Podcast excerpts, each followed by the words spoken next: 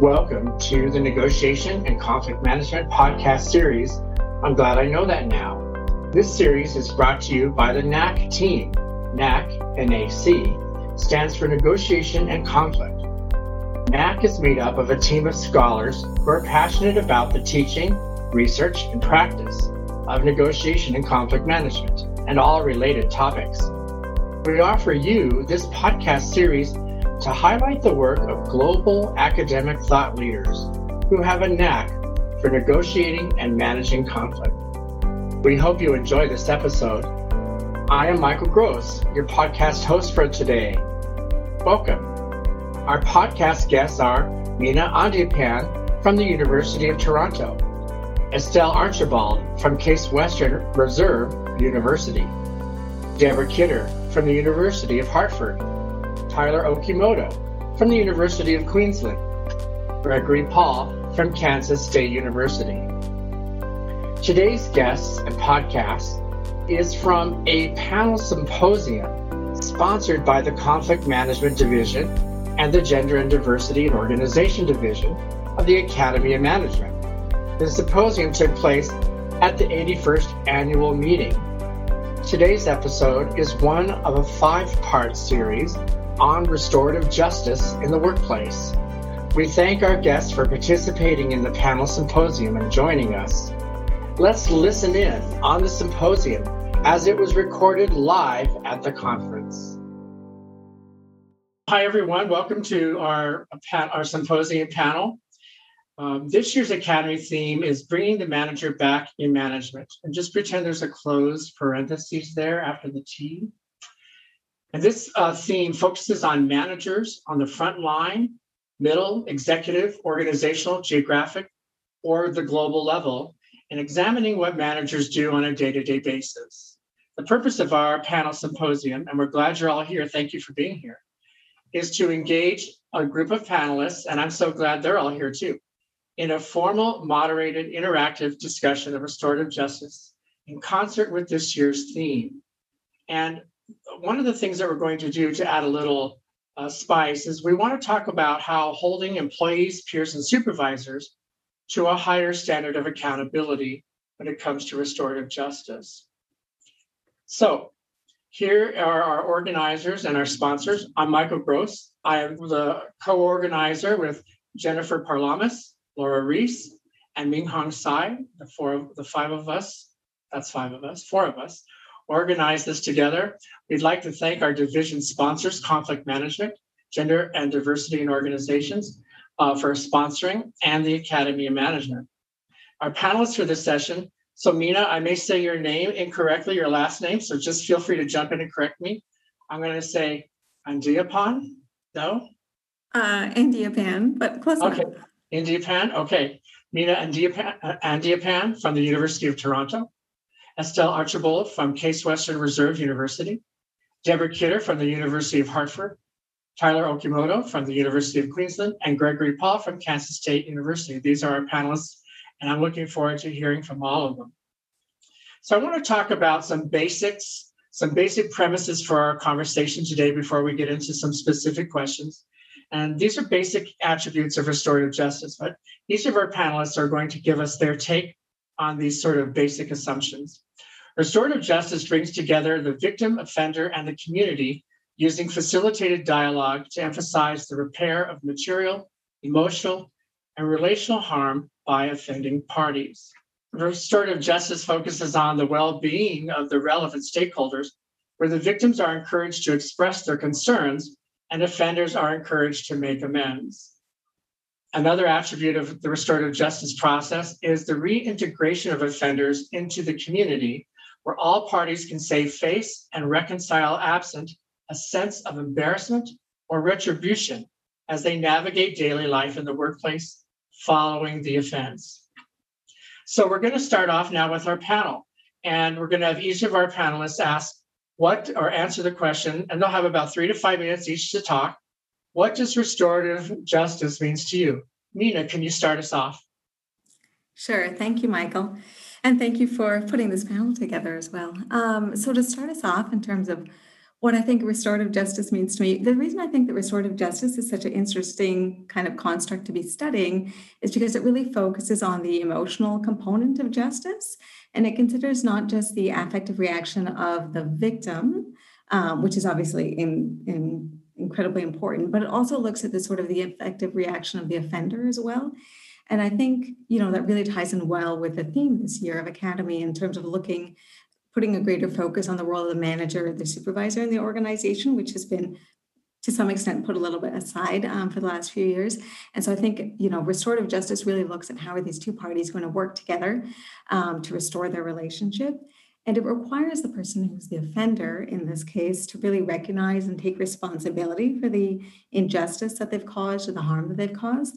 It requires the manager to really engage with the victim. So it's not just, you know, simply making an apology or making some sort of amends, but it's really thinking about how are we going to repair this relationship? How are we going to build and move forward together, right?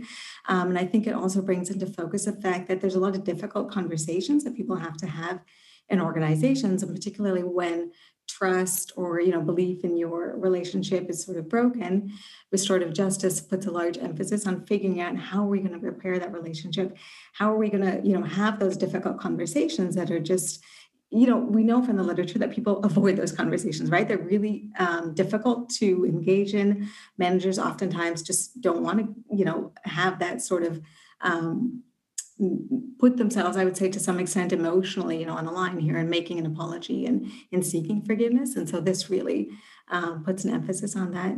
And I think the other thing that's really um, important in restorative justice is the emphasis on forgiveness and moving forward and knowing that the relationship between both of the parties is ongoing.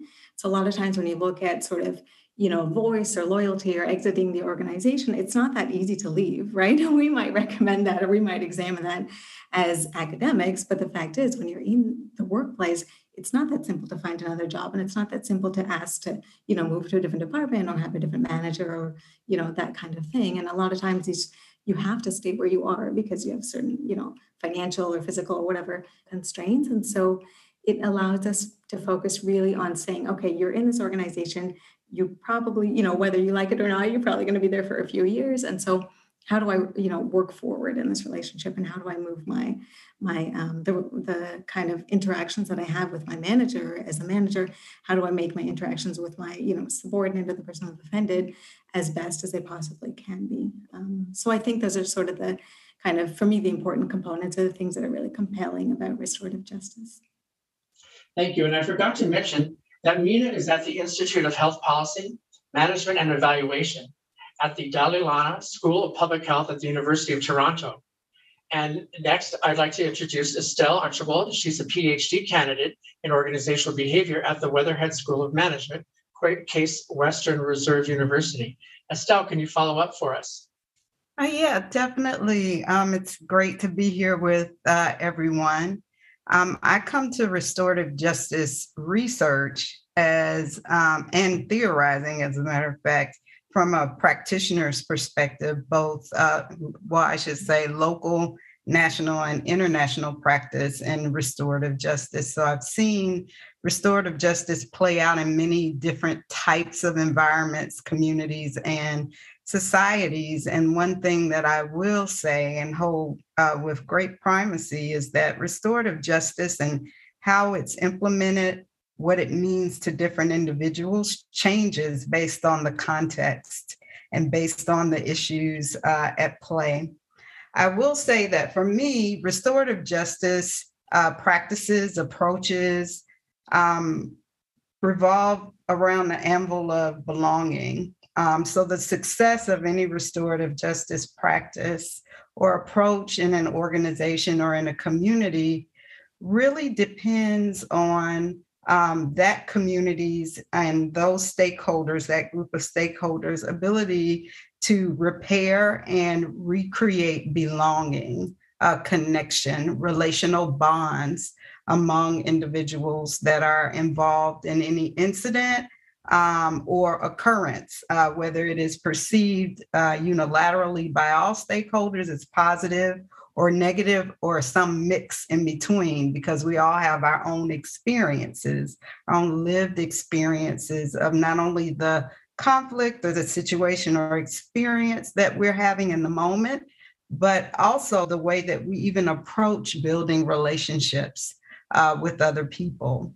Um, the last thing that I will say is that um, just to echo some of what Meena said and connected to some of my own insights, is that forgiveness is uh, implicated in restorative justice practices. Um, one thing that I would caution with regard to enactments of restorative justice is not to confuse a few terms together, such as forgiveness, reconciliation, and restorative justice. So when we think about restorative justice, um, it is my hope that we're thinking about um, an approach to reconciling differences or harms or conflict in environments um, and in organizations and communities. Um, and all of those different um, phases or um, experiences during the repair process are part of a bigger set of systems that work together to support healing and um, to repair harm or wrongdoing. All right, thank you.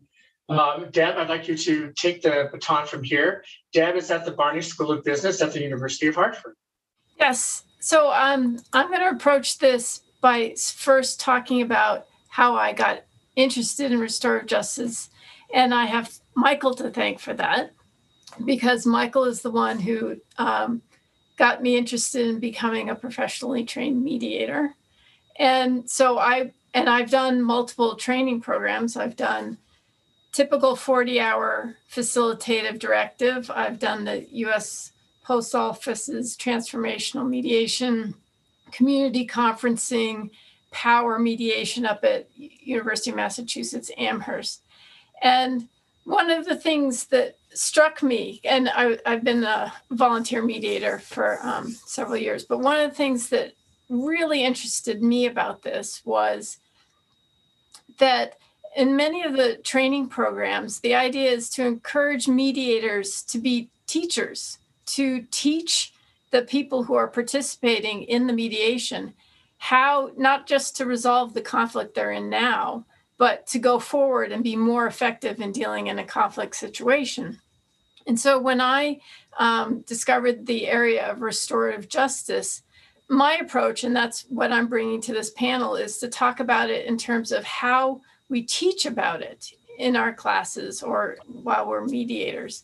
And when I think about restorative justice, everything that Meena and Estelle have already said are absolutely important things. But the way I approach it in class is to think about it really focusing on helping students find a different way to address conflict, a different way to focus on dysfunctional teamwork or um, organizations that have had trust um, eroded away. Um, because often, you know, when you have a conflict situation, there is harm on multiple sides. So you have a victim, an offender, but then the offender may also harm the victim. So for me, I like um, taking the concept of restorative justice in terms of the philosophy.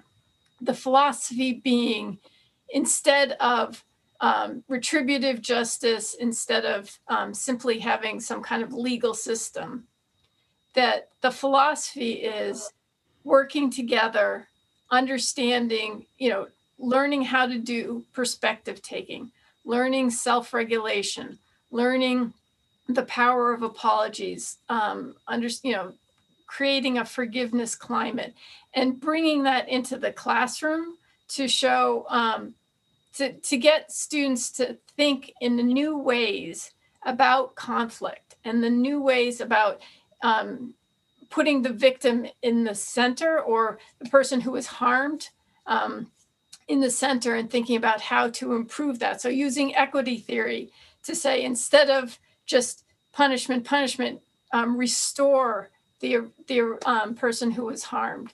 Um, so, from my perspective, what RJ restorative justice means to me is a philosophy of a different way to teach how students how to address and approach conflict in the workplace.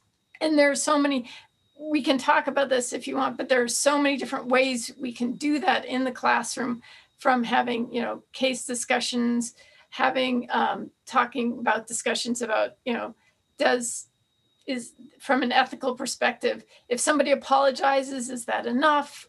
Is that anything? You know, so there are lots of details I could get into, but for me, restorative justice is um, a way to help students start thinking differently about repairing harm, rebuilding trust, um, repairing damaged relationships, and thinking about conflict. All right, thanks, Deb. Tyler, Tyler will be speaking next. He's at the Business School at the University of Queensland. Go for it. Thanks, Michael. Um, so, so I, I, guess we're starting with our, our providence and our, our interest in the in the topic.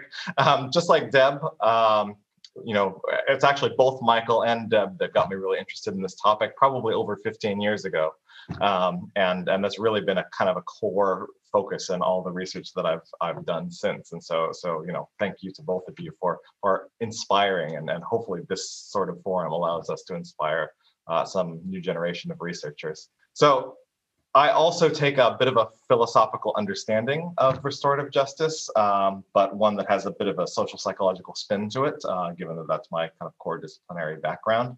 Um, I tend to think of it from uh, as a different understanding of what justice actually means. Um, mean, we have the traditional understanding of justice, as, as Deb was talking about, of, of punitiveness. Um, and in practice, that means investigation, uh, unilateral decision making about what's appropriate to resolve the situation, and uh, unilateral imposition of that decision. Restorative justice, to me, on the other hand, is, is, is really thinking about justice as this thing that's owned by all of those that are involved um, owned not just by the manager who's responsible for resolving it uh, because that's their job, um, but also uh, owned by the victim, the offender, and really the other employees that uh, that are affected by whatever's going on in that particular conflict. Um, and you know, I also really like what you were saying, Estelle. You know, about the importance of uh, what I like to talk about is the importance of identity. Uh, what's really important in a restorative conversation is to really come to that shared understanding of, of what's really been harmed by the offense in terms of uh, in terms of your identity as, as a group or an organization or your identity in that relationship. Um, and that's both in terms of the values that have been threatened by whatever has happened, uh, as well as in terms of one sense of belongingness, uh, one sense of inclusion. Uh, and, and it's really that identity piece, both in terms of content and belongingness, that I think are the kind of psychological underpinnings of what it is that that we're trying to achieve uh, when we say that we're trying to seek a restorative sense of justice. All right, thank you. Gregory, wrap us up with this question. Uh, what does restorative justice mean to you? Thank you. Um, and I'll also say that even though we've never met, uh, Deb was actually my entry point into restorative justice, or one of them, because I was doing research on forgiveness in the workplace and I came across the not rights, but the right way to manage conflict at work. I think that was the title of the piece. And a light bulb went off, and I thought, oh, this is the framework that I've been looking for to talk about this practice of forgiveness and the different ways that we do forgiveness in, in the workplace. And so, uh, Deb, your writing, Tyler, uh, your writing as well, uh, have been influential in the ways that uh, that I've thought about and practiced uh, restorative justice uh, because not only do I practice mediation, but I'm also trained at doing victim offender conferencing and did training for a number of facilitators when I lived up in Lancaster, Pennsylvania. And that was really influential and, and life giving to me. It also really shaped the way I think about restorative justice in thinking about it as a collection of principles uh, a collection of practices and um, essentially as, as a structure or a way to look at how all of these things kind of hang together. Uh, and they've informed uh, not only how I manage conflict and, and how I, you know, how I teach students about conflict, but also how I approach just my own work um, in a managerial role. Uh, so I, I, think about the importance of values like learning and growth, support, engagement, belonging, safety, and empowerment. all of those, uh, to me, are key elements of restorative justice and our principles or values. They, um, they, they form this uh, ideological basis of restorative justice that separates this approach or this framework of justice from other uh, uh, other frameworks or, or, other approaches. And these uh, this ideological basis then forms um, or informs how we go about practicing it and informs why we apologize, how we apologize, why we value apology in the first place. It informs how we understand whether or not forgiveness is necessary or expected, uh, even how we understand the relationship between forgiveness and reconciliation, which we touched on earlier. And that relationship um, can be problematized whether we're looking at it from the Western perspective or we're looking at it from uh, from other types of perspectives, uh, Eastern perspectives and, and others. Um, and I also think about restorative justice from more of a systemic or structural perspective. Uh, that it's um, that we don't want to boil restorative justice down to only a dialogue or only a deliberative encounter.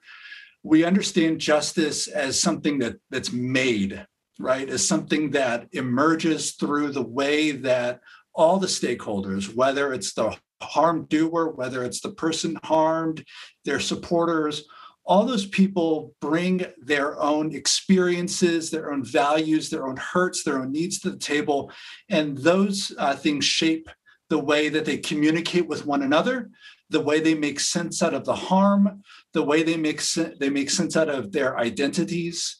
Um, and so uh, Tyler, just as you're talking about justice is owned, I often think about justice as being made, right? And that you can't separate the making of justice from the structures uh, and systems uh, that shape the way that, that we communicate with one another. Uh, and so I'm, I'm really drawn to these systems level thinking about restorative justice. And I think that's that's part of what makes this uh, conversation about restorative justice in workplace settings uh, so interesting uh, is because we're talking about these emergent practices that are tied in with cultures and values and beliefs. Um, and so things that we can be keeping in mind as, as we talk about how and why we do restorative justice. Thank you very much, and thank all of you. So I, I think in answering that question, we've really sort of put the lay of the land out. And so for our audience, in case you haven't uh, already guessed, these are all experts. Our panelists are all experts in restorative justice, conflict, diversity, equity, and inclusion, and leadership. And we're going to now go into more depth into specific contexts. Um, our panelists are going to draw on a wide range of relevant research and practice based, based on their experiences in the field of restorative justice, applied to contexts of artificial intelligence, social and economic disparities in the workplace, how we teach HR in our business schools, how we can provoke a new wave of research on restorative justice as the managerial practice, and the factors that may influence organizational ripeness for restorative justice informing managers and leaders. What we learned from our podcast guests across all parts of this five episode series is what is restorative justice in part one? As our series name states, I'm glad I know that now. Once more, I'm Michael Gross, and on behalf of all of us, we thank our guests, Meena Andiappan, Estelle Archibold, Deborah Kidder, Tyler Okimoto, and Gregory Paul. Thank you for being with us today. On behalf of our NAC team, Deborah Sai, Michael Gross, that's me, Jennifer Parlamis, Laura Rees, and Ming Hong Tsai, we thank you for listening.